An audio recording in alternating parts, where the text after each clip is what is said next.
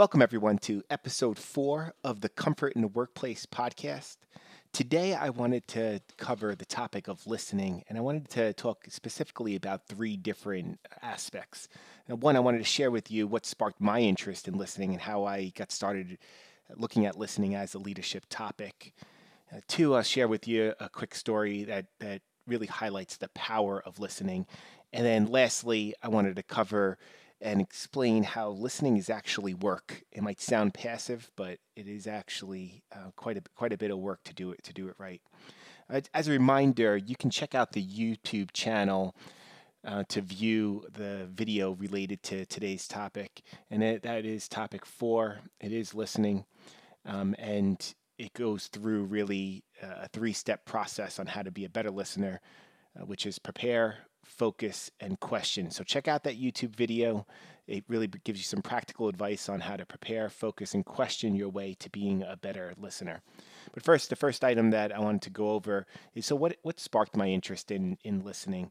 So earlier in my career, I had the opportunity to take a listening course, and yes, there is a course that teaches you how to listen. I know that it sounds like that should come come naturally. Everybody has has a couple of years, and you should be able to uh, to listen. But to do it right um, does take quite a bit of work.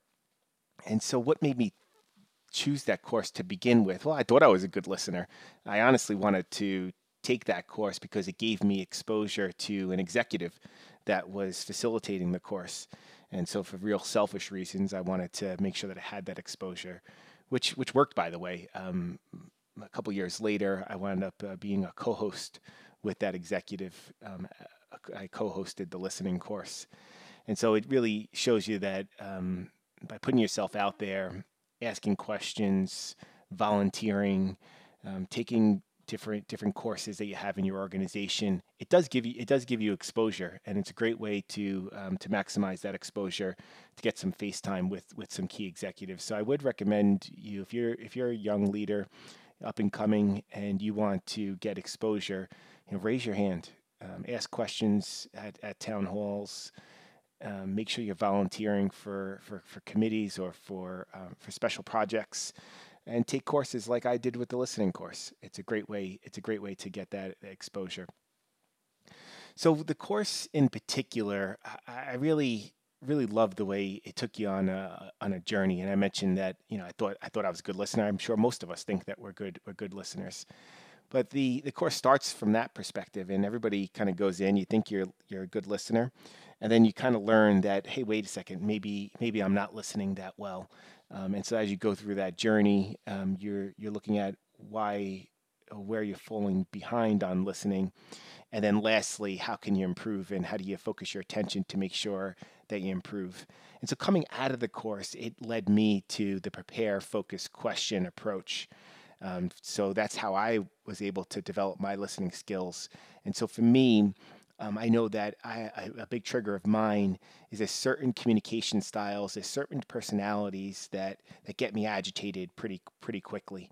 And so when I know that I'm going to be meeting with somebody who who does get me agitated, I prepare in advance. So I try to put myself in their shoes. I try to understand um, what what they're intended to get out of the meeting, um, and most importantly, I try to uh, take some some deep breaths going into the in, into the into the meeting. One of the other things that I've that I've done uh, as as part of prepare, if I'm going into a conversation with somebody who maybe um, takes a while to to explain their point of view, and I know that I have other commitments um, coming up, I try to give them a heads up on how much team, time I have. So if I have 15 minutes you know, I'll say I have 15 minutes for the conversation just to give you a heads up. So this way, I'm not constantly thinking, okay, are they going to be done in time? Are they going to be done in time? Are they going to be done in time? So giving them that heads up puts me a little bit more relaxed. It sets the expectation with them that they have 15 minutes to get through uh, to get through what they needed to get through with me, and then I can move on to my uh, my next call or my my next meeting.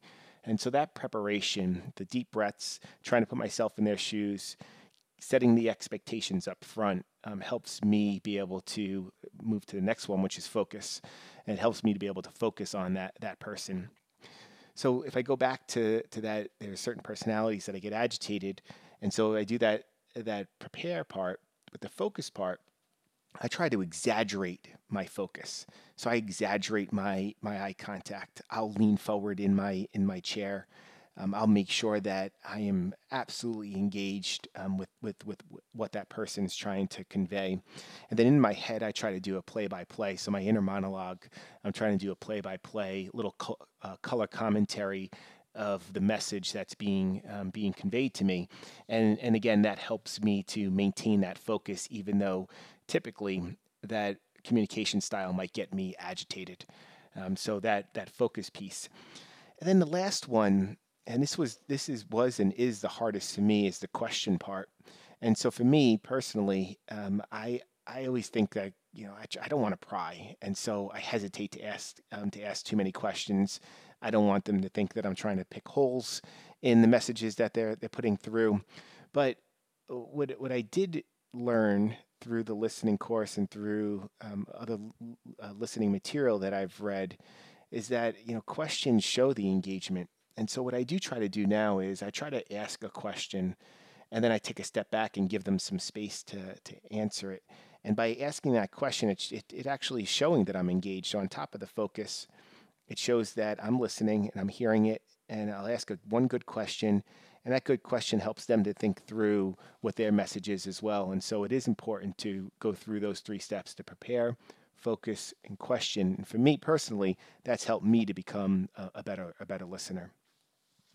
So now I wanted to share with you um, a quick story that really highlights the power of, of listening. And so the, the example I want to give is uh, um, earlier in my career when I had the opportunity, my first opportunity to have one on ones with somebody in an executive position. And it's a different executive from the one who taught the, lis- the listening course. But I, I, I got to a point in my career where where uh, I was able to get those one-on-ones with an, with an executive, and I know I did a lot of prepare, right? And so I was prepared. I knew my material. I knew all the projects that were my team was was was working. On, I knew the issues. I knew the risks, and so I had it all.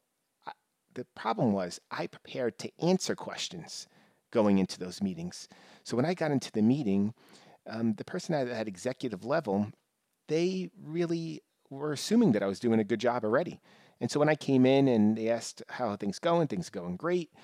Um, any issues? Yeah, I got a couple issues, but got it got it under control. Okay, so what do you what do you need from me?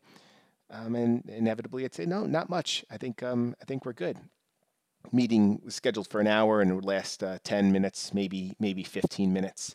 And so this happened week one, and then it happened again week two, and week three, and then it happened again week four. I remember driving home and I looked looked up in the mirror. I said, "Oh man, you know you're blowing it. You got this opportunity with this executive. You got this one-on-one. It's scheduled for an hour. You got an hour on their busy schedule, and you're only taking up 15 minutes. And there's no engagement. You're giving them quick status. You're you're you're blowing it. So going into week five, I prepared a little differently. I prepared instead of answering questions, I prepared to ask questions. And so when I got through my quick 10, 15 minutes, you know, here's here's where we are with things and we're ready ready to to close the meeting, I instead just asked a question. I asked, you know, what's the number one issue that you're working on? What's keeping you up? And then I just sat back and I listened. I took notes. I made sure I had a, had a good understanding of it. I made sure I took those notes and thanked them for the time. Meeting was over. I went back. I tried to give it some more thought.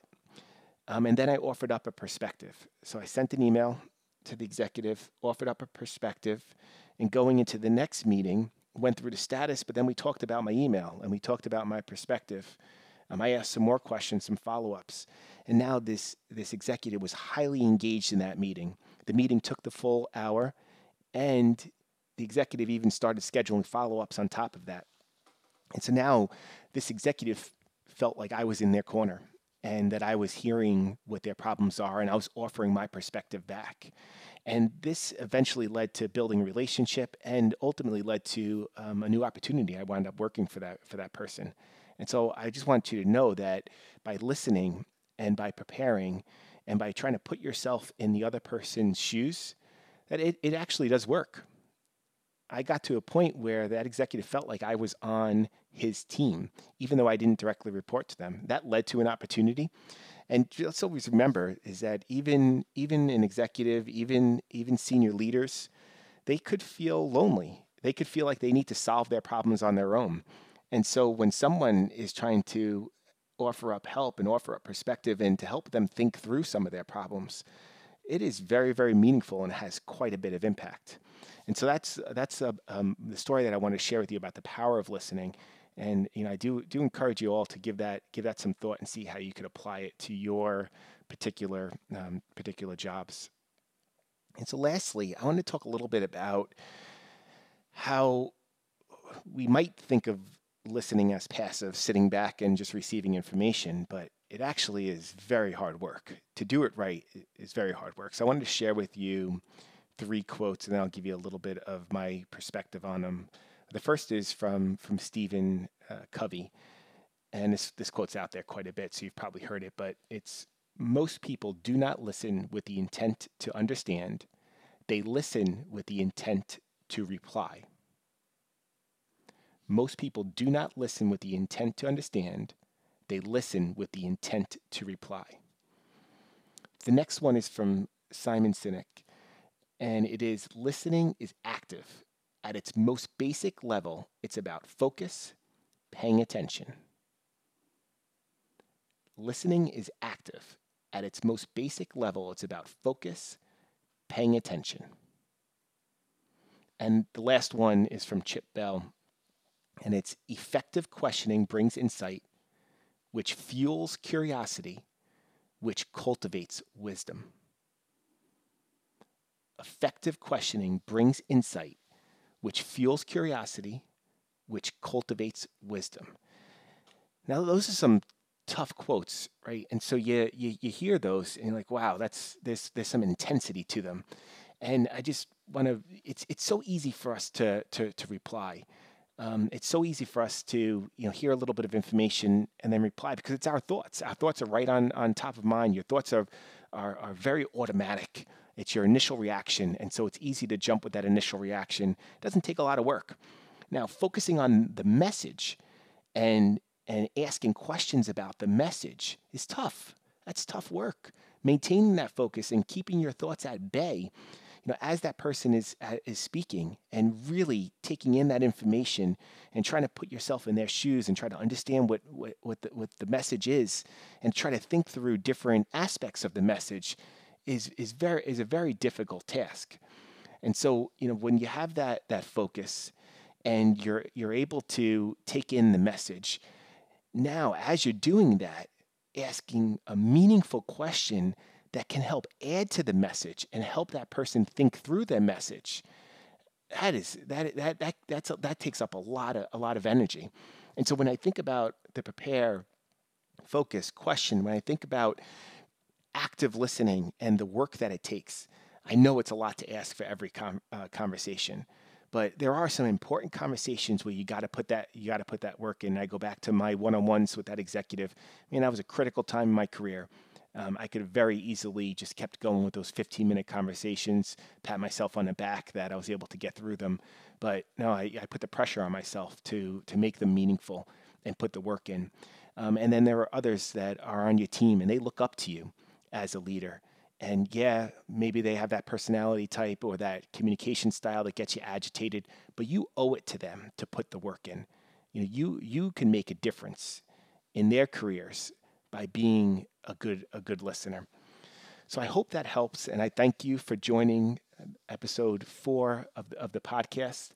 And I ask you all to please join me in creating comfort in the workplace by respecting team members and demanding excellence.